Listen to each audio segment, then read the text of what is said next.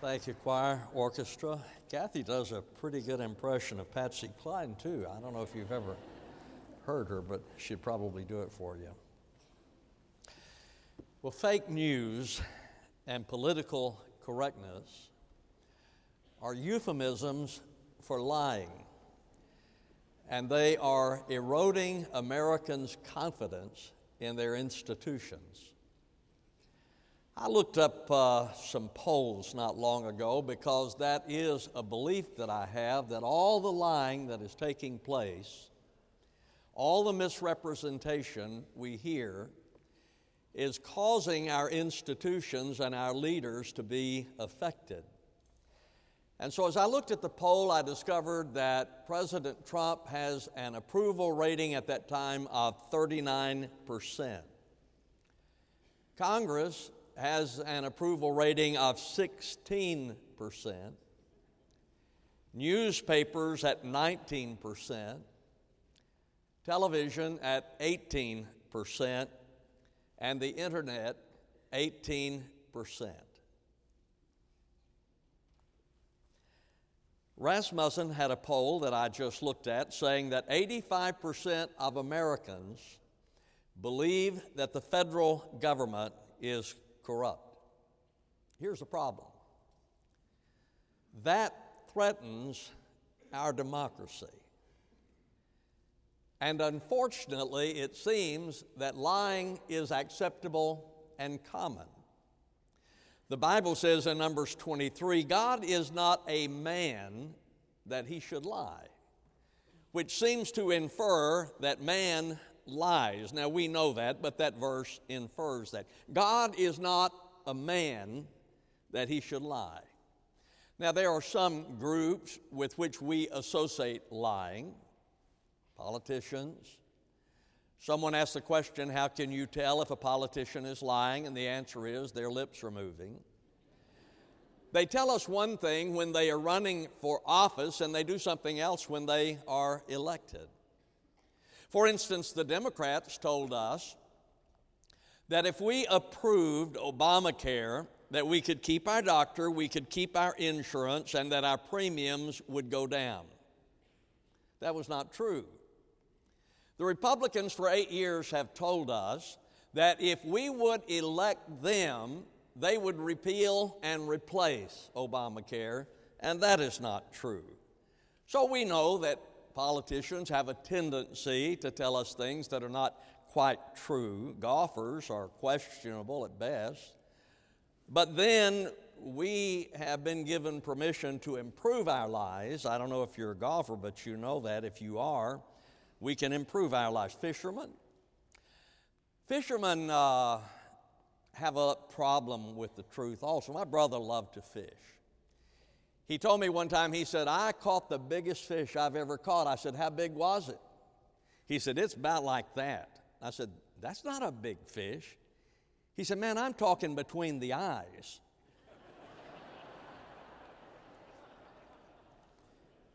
Have you ever noticed that when a fisherman loses a fish, it's always the big one? I mean, they're always talking about the big one that got away. I have never heard one of them say, Man, I was in my boat. I was reeling in this four inch brim. I mean, if I could have just gotten it in the boat, if I could have just hauled it in, I would have mounted that thing. Never. It's always the big one that gets away. Lying goes back in antiquity. One commentary said it is well known that from all antiquity it was held as no crime to tell a lie in order to save a life. Thus, Diphalon declared, I hold it right to tell a lie for safety. Nothing should be avoided to save life. So, whenever we talk about lying, that is not something that is recent, it is something that goes back in history. For instance, Abraham told his wife Sarah, Say that you're my sister to protect me.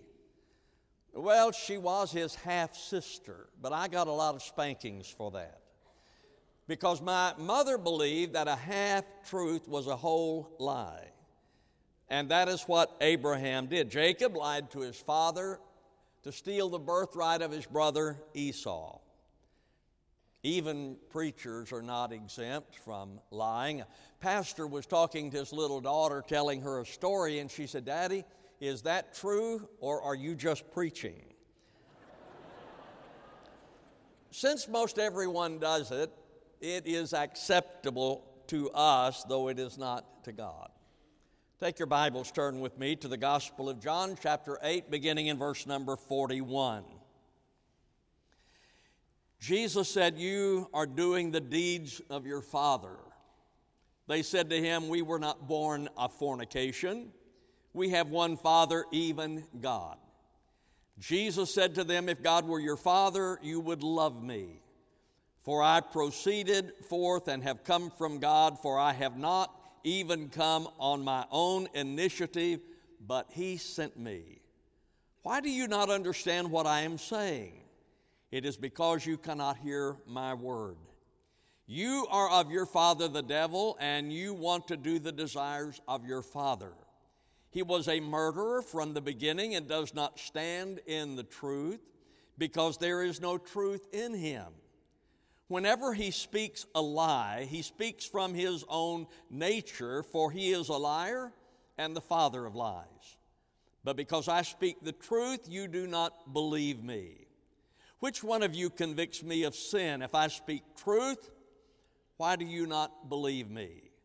He who is of God hears the words of God. For this reason, you do not hear them, because you are not of God.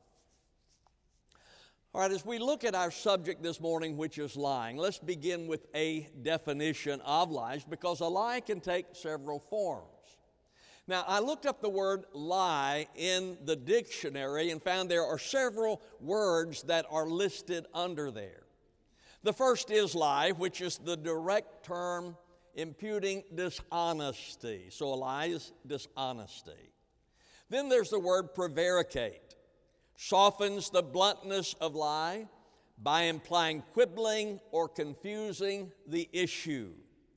Then equivocate implies using words having more than one sense so as to seem to say one thing but intend another. That would be double talk. Palter implies making unreliable statements of fact or intention or insincere. And then there's the word fib. Applies to telling of an untruth that is trivial in substance or significance. So there are a number of words in the Bible or in the dictionary under lie. And there are different words in the Bible that are translated lie. There is the word pseudos in verse number 44 when he says, which means a falsehood. Then there's the word pseusma, which means a falsehood or an acted lie. Then pseudo logos. Pseudo means false, logos means word, so it means then a false word. In biblical parlance, a lie is a falsehood meant to deceive. A falsehood meant to deceive. Okay? So, we're going to talk about lying, a falsehood meant to deceive. Where did that originate? Where did the idea of lying, of not telling the truth, come from? Well, it, doesn't, it did not come from God because God cannot lie. The Bible says in Titus 1 2, God who cannot lie. So the Bible says that God cannot lie. Some people say, well, God can do all things. No, He can't do all things. He can only do that that is consistent with His nature. And the Bible says that He cannot lie.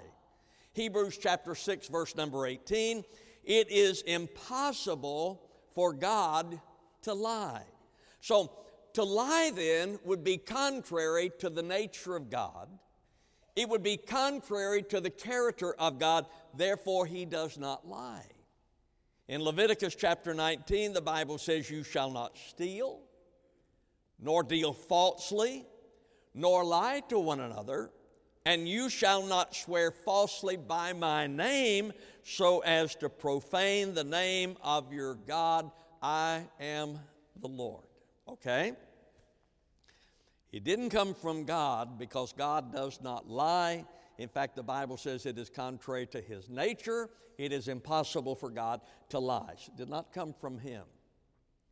If it did not come from God and we are followers of God, then we ought not be people who lie. Proverbs chapter 14, verse 5 says, A faithful witness will not lie. Isaiah chapter 63, verse 8 Surely they are my people, sons who will not deal falsely.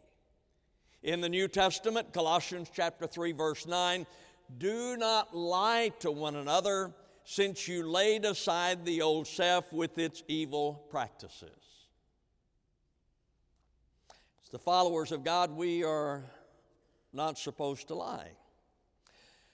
Let me give you three ways, though, that we do lie. One is when we conceal the truth. In other words, we just don't tell the whole story.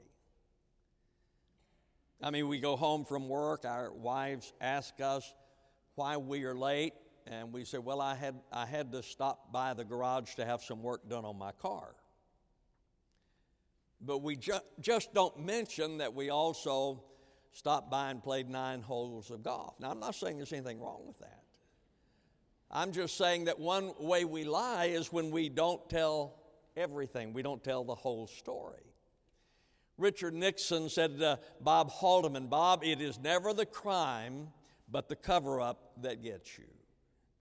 So, one way that we lie is when we conceal the truth, we don't tell the whole story. We just tell a little bit of it because that's what we want the other person to know. And therefore, we lie about it. Another way is to stretch the truth. I guess that would go under fib. Not that significant, but to stretch the truth. John Bassanio, pastor First Baptist, told me one time, I don't exaggerate, I just remember big. Well, there's a lot of us apparently who do that. I think that is a characteristic of most Texans that I know. They just have a tendency to remember big. Another way is when we break promises, and, and I would say, especially to you parents, that is very important. If you make a promise, don't, don't, don't quickly make a promise to your child, but if you make a promise, you ought to keep it. Because if you do not, then you're lying to them. You, if you do that one more time, I'm going to do thus and such, you better do it. Because you're going to erode your child's trust in you. It is important that if we make a promise, that we keep the promises that we make. So, where does lying come from? Well, it doesn't come from God because God cannot lie. And then the Bible says, but Satan cannot tell the truth. In verse number 44, he says, There is no truth in him. Satan is a deceiver, always has been. In fact, he deceived himself into believing that he could be God. The Bible says in Isaiah chapter 14, verse 14, I will make myself like the Most High. That has always been the goal. That has always been the desire of Satan. He wants to be God. He wants to usurp the place that only belongs to God. He deceived himself into believing that he could be God. But not only did he deceive himself, he deceives us. He is the deceiver. You know the thing that is interesting to me about Satan's deception? It has never changed. From the Garden of Eden, his strategy has never changed, always been the same. Here's how it goes. The first thing he does is to raise a question about the Word of God. In Genesis chapter 3, verse number 1, in the Garden of Eden, now the serpent was more crafty than any beast of the field which the Lord God had made. And he said to the woman, Indeed, has God said, You shall not eat from any tree of the garden? Now that's where he begins, writing a question mark over the Word of God. Did God really tell you you are not supposed to eat from that tree? It, is, that, is that what he it makes no sense is that what he meant you can eat from all the other trees but you can't eat from that one the fruit looks fine So he begins by questioning the authenticity of the Word of God. Did God say that? If he said it, is that really what he meant? So he begins by questioning the Word of God. The second thing is to deny the Word of God.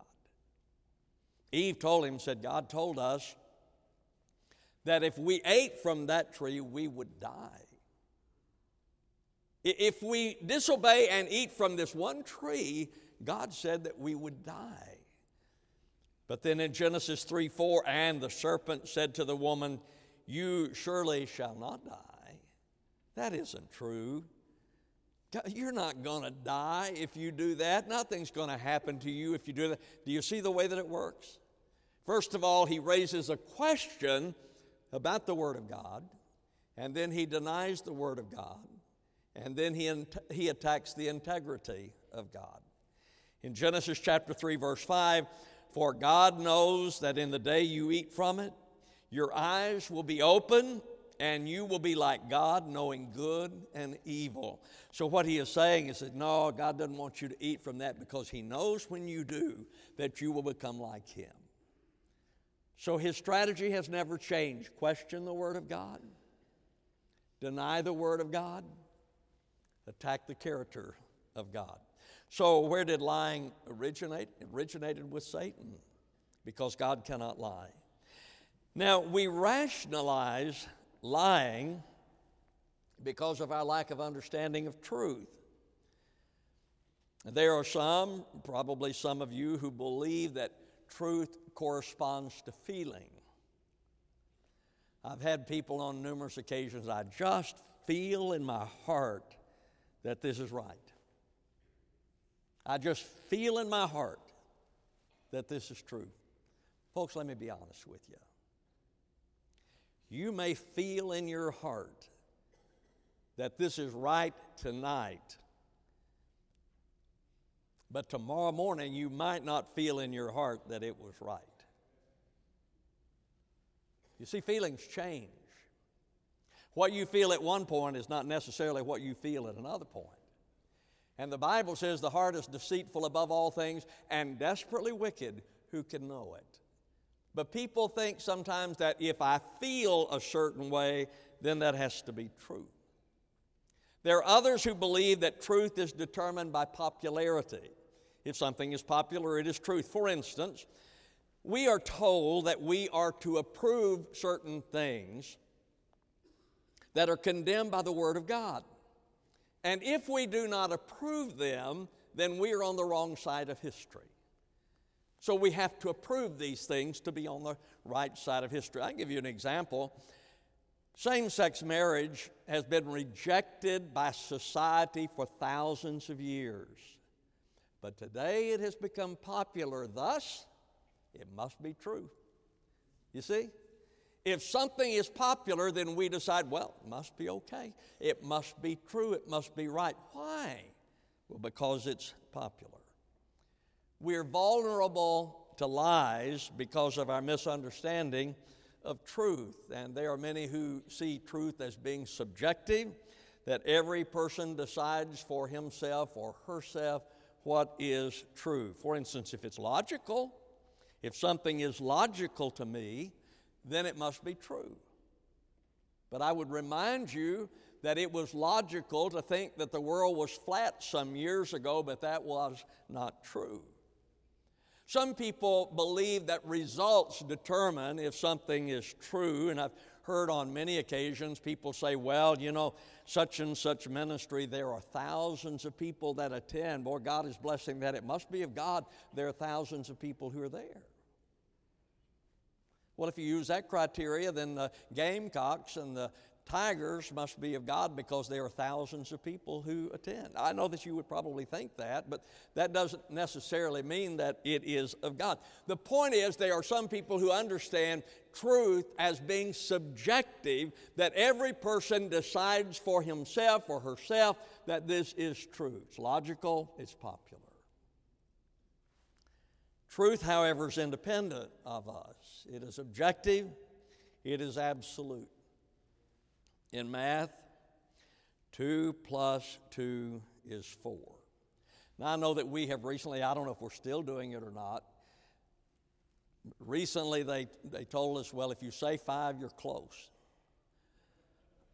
I, I don't want to get on a rocket ship that has been designed by that mathematician. two plus two is four. It doesn't make any difference how I feel about it. It doesn't matter if it is popular or unpopular. You see, it stands alone, it is independent. Two plus two is four. The Earth's gravity is absolute. Now, if you want to test it, you want to do an experiment, you can get up on a building and jump. We'll see. But it is, it is absolute. Jesus said, I am the way, the truth, and the life. Now, that's what Jesus said I am the way, the truth, and the life. The law of non contradiction says he cannot be the truth and not the truth at the same time. He's one or the other. So Jesus said, I am the way, the life, and the truth. Either he is or he is not, but he can't be both. Now, there are those who would tell us, well, you know, Jesus was one truth. He was a truth. Not the truth, but he, he is one truth. And then they tell us a story you've heard, the parable, and so have I, about some blind men who were trying to describe, to find out what an elephant is like. And there was one who got hold of the tail and he said, The elephant is like a rope. And the other had, a, had hold of the trunk and he said, The elephant is like a hose. And then there was one who touched the side, and he said, The elephant is like a wall, and so forth, as they described it. Now, in the application of that, it is, we are told that all religions are valid, see? That all religions are valid, that they have some understanding of the God essence. That the Christians understand some, the Islam understands some, Judaism understands some, Buddhism understands some, that we all have some understanding of the God essence, but we don't have a complete understanding. Here's the problem the person who is applying the story is saying, We are all blind, but let me tell you the truth. Let me tell you the whole story. If we're all blind, how does he know the whole story? We rationalize truth because we see it as subjective when truth is objective. We have to reject uh, lies because of the consequences. Revelation chapter 22, verse 15 says, Outside, speaking of heaven, outside are the dogs and the sorcerers and the immoral persons and the murderers and the idolaters and everyone who loves and practices lying. Now, understand in the verb tense that is used that it's talking here about someone who habitually lies, someone by their nature who lies. They consistently lie. That person does not have the nature of God. And the Bible says they are outside because the destiny of someone without Jesus Christ is hell. That is the consequence. What about the Christian who lies? Well, there are consequences. Acts chapter 5 tells a story about Ananias. I'm sure that you remember the story, Ananias and Sapphira. At that time, the disciples were selling what they had giving the money to the disciples to be distributed among the people so that needs would be met. Well, Ananias and Sapphira sold what they had and gave a portion of the money to the disciples to be distributed. The question was asked Is this all of it? Is this, is this all that you have? To which they replied, Yes. And when that happened, the Bible says that Ananias was struck dead and was carried out for lying to the Holy Spirit. I read about a bishop who preached on that. He said, If God still responded to lying that way, where would I be? And the congregation chuckled a little bit at the thought. He saw what had happened. He said, I'll tell you where I'd be. I'd be right here preaching to an empty room.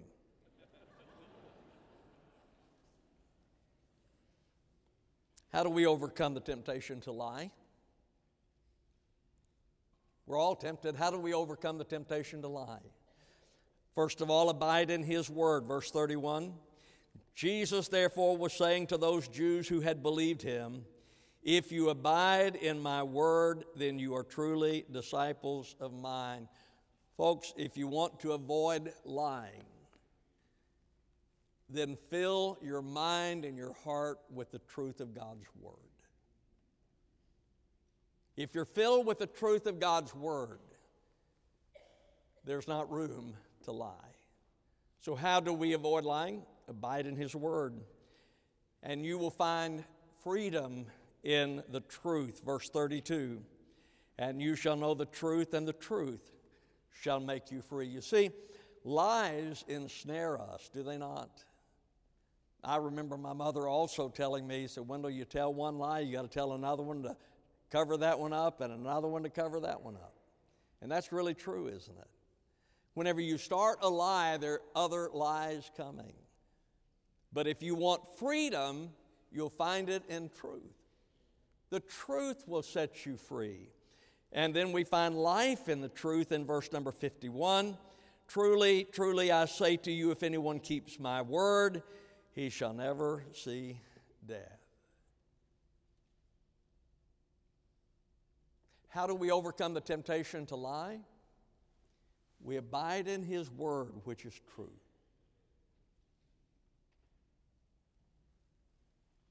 We find truth to be freedom.